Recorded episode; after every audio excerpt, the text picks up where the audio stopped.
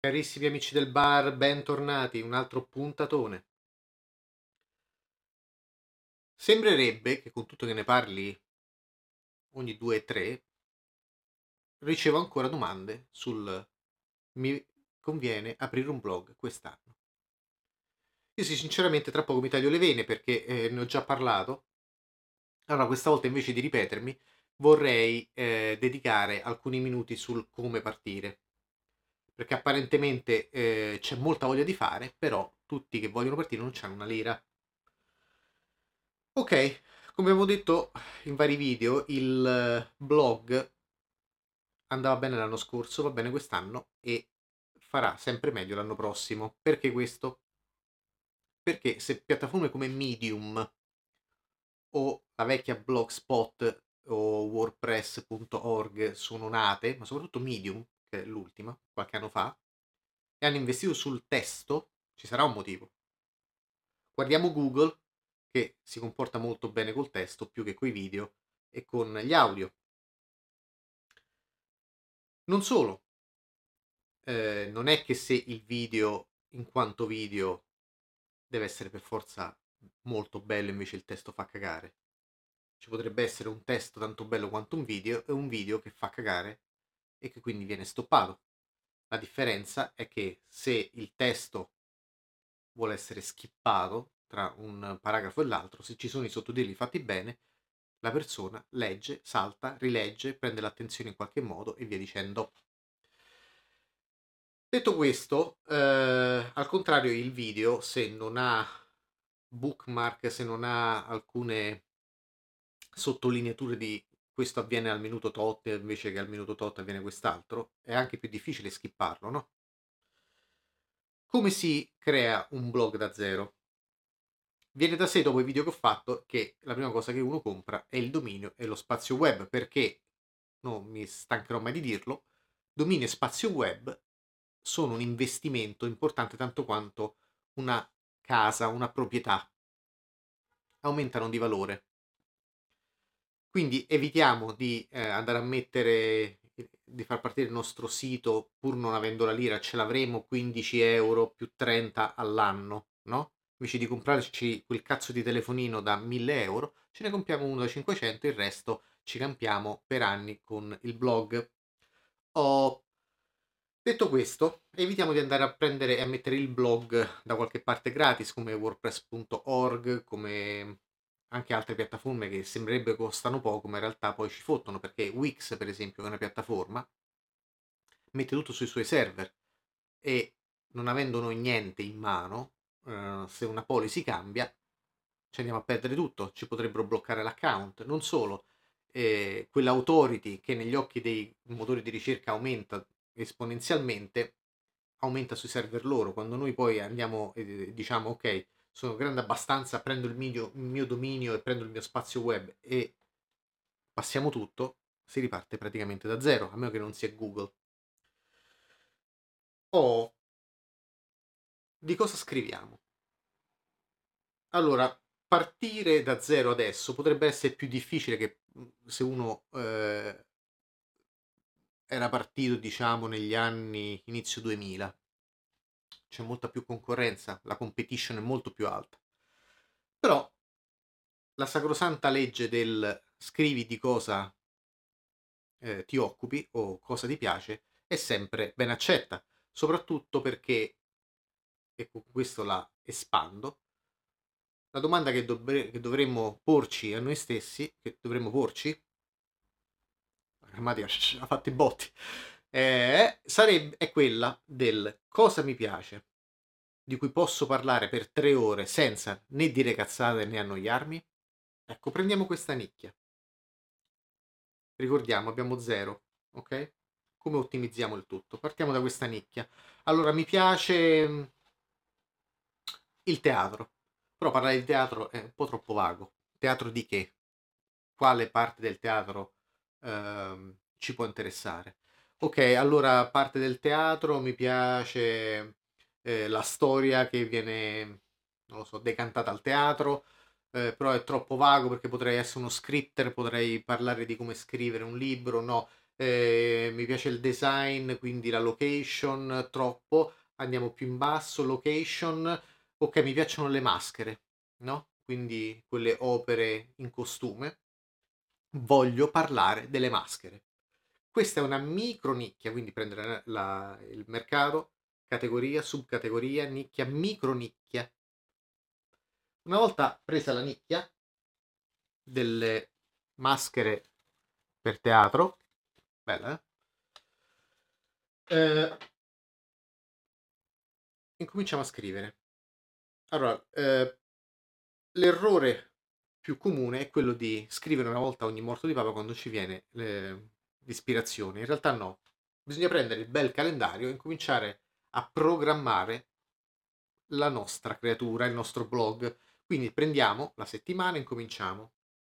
Lunedì andiamo alla ricerca di tutti quei temi che potrebbero essere usati per mh, mm, sviluppare dei blog post.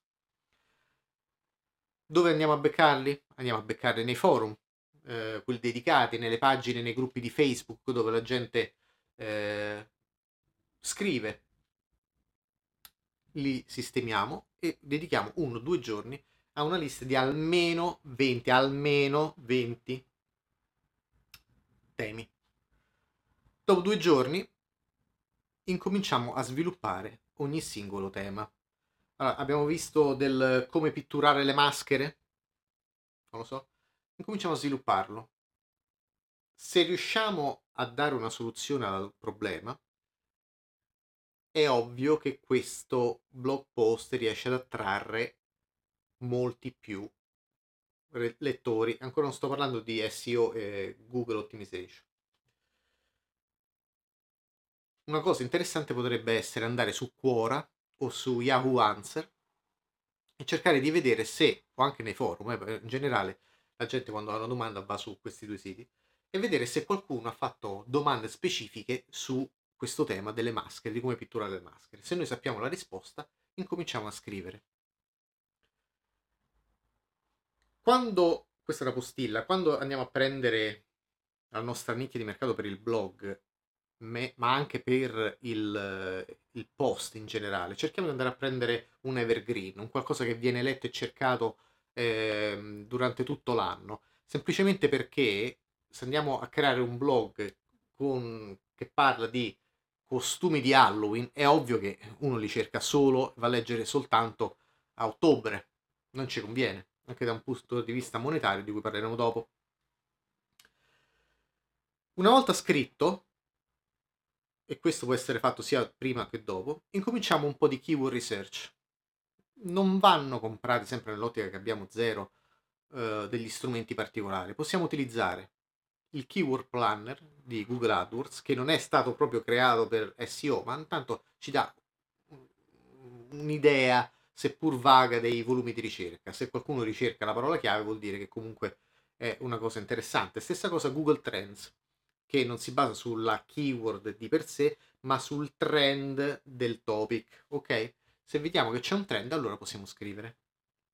Facciamo così, scadenziamo la, lo sviluppo, la creazione, la ricerca su tutto un mese e incominciamo ad applicare questo eh, schema per ogni articolo. Quando ne abbiamo 20, ecco perché eh, bisogna aspettare, non scrivere ogni volta che abbiamo eh, lo spunto. Se abbiamo lo spunto scriviamolo e lo lasciamo là, fino a quando non abbiamo 20 almeno.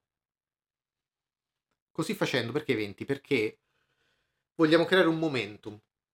Vogliamo non eh, pubblicare un articolo una volta al mese, ma pubblicare un articolo una volta a settimana. Uno a settimana dà la possibilità non solo a Google di tornare più spesso sul nostro sito e capire che stiamo facendo sul serio, quindi di aumentare la velocità di update dei risultati.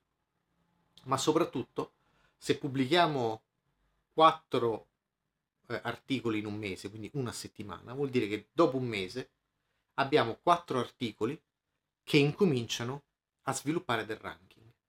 Quando partiamo all'inizio, Google è restio, ma così come tutti gli, eh, i motori di ricerca, sono resti a darci subito risultati in alto c'è un cosiddetto periodo di prova, un sandbox, che praticamente ci lascia lì un limbo per analizzare, per vedere, perché insomma se uno è già un'autorità, perché dobbiamo stare allo stesso livello dell'autorità in quanto ricerca, in quanto a risultati? Bene, quando pubblichiamo qualcosa, e siamo soprattutto all'inizio, in base alla competitività di una parola chiave, ci mettiamo da una settimana anche a tre mesi. Se ne pubblichiamo uno al mese, dopo tre mesi il primo incomincia ad attrarre traffico, il secondo sta lì lì, il terzo è ancora fermo. Pubblicandoli una settimana, dopo un mese, dopo tre mesi, ce ne abbiamo 12 che prendono traffico e quindi il tutto si velocizza. Terza parte, dopo la, la creazione e la pubblicazione, visto che non di sola aria e amore vive l'uomo, dobbiamo trovare un modo per ottimizzare i costi. Perché non è un hobby, giusto? L'hobby succhia i soldi. Se vogliamo fare un investimento per creare qualcosa, per lasciare il nostro lavoro eh, dal, che, dove andiamo dalle 5 di mattina alle 5 di pomeriggio e dedicarci a questa nostra passione, dobbiamo monetizzare. Come si monetizza una maschera? Allora, se noi sappiamo crearle, le, nel blog eh, ne parliamo, ma soprattutto anche potremmo venderle, no? Quindi possiamo sfruttare Amazon, ma possiamo sfruttare anche il nostro blog facciamo un bel e-commerce e vendiamo le nostre mascherine.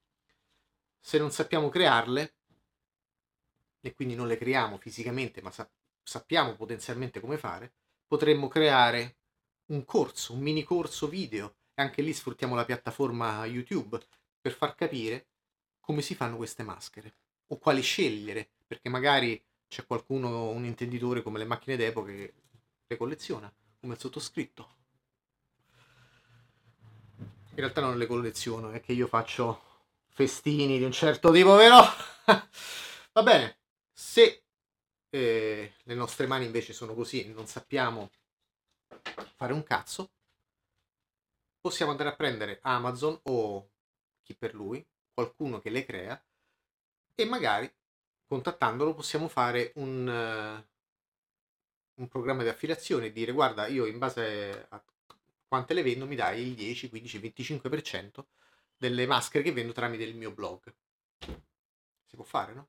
Oppure possiamo eh, vendere o partecipare a eh, programmi di affiliazione di qualcosa legato alle maschere, no? Come per esempio eventi, come per esempio pennelli per crearle, come per esempio eh, materiali per, crea- per crearle, no? O anche artisti che le creano e quindi, come abbiamo detto, facciamo un referral fee. Oppure possiamo eh, mettere i banner dentro il sito.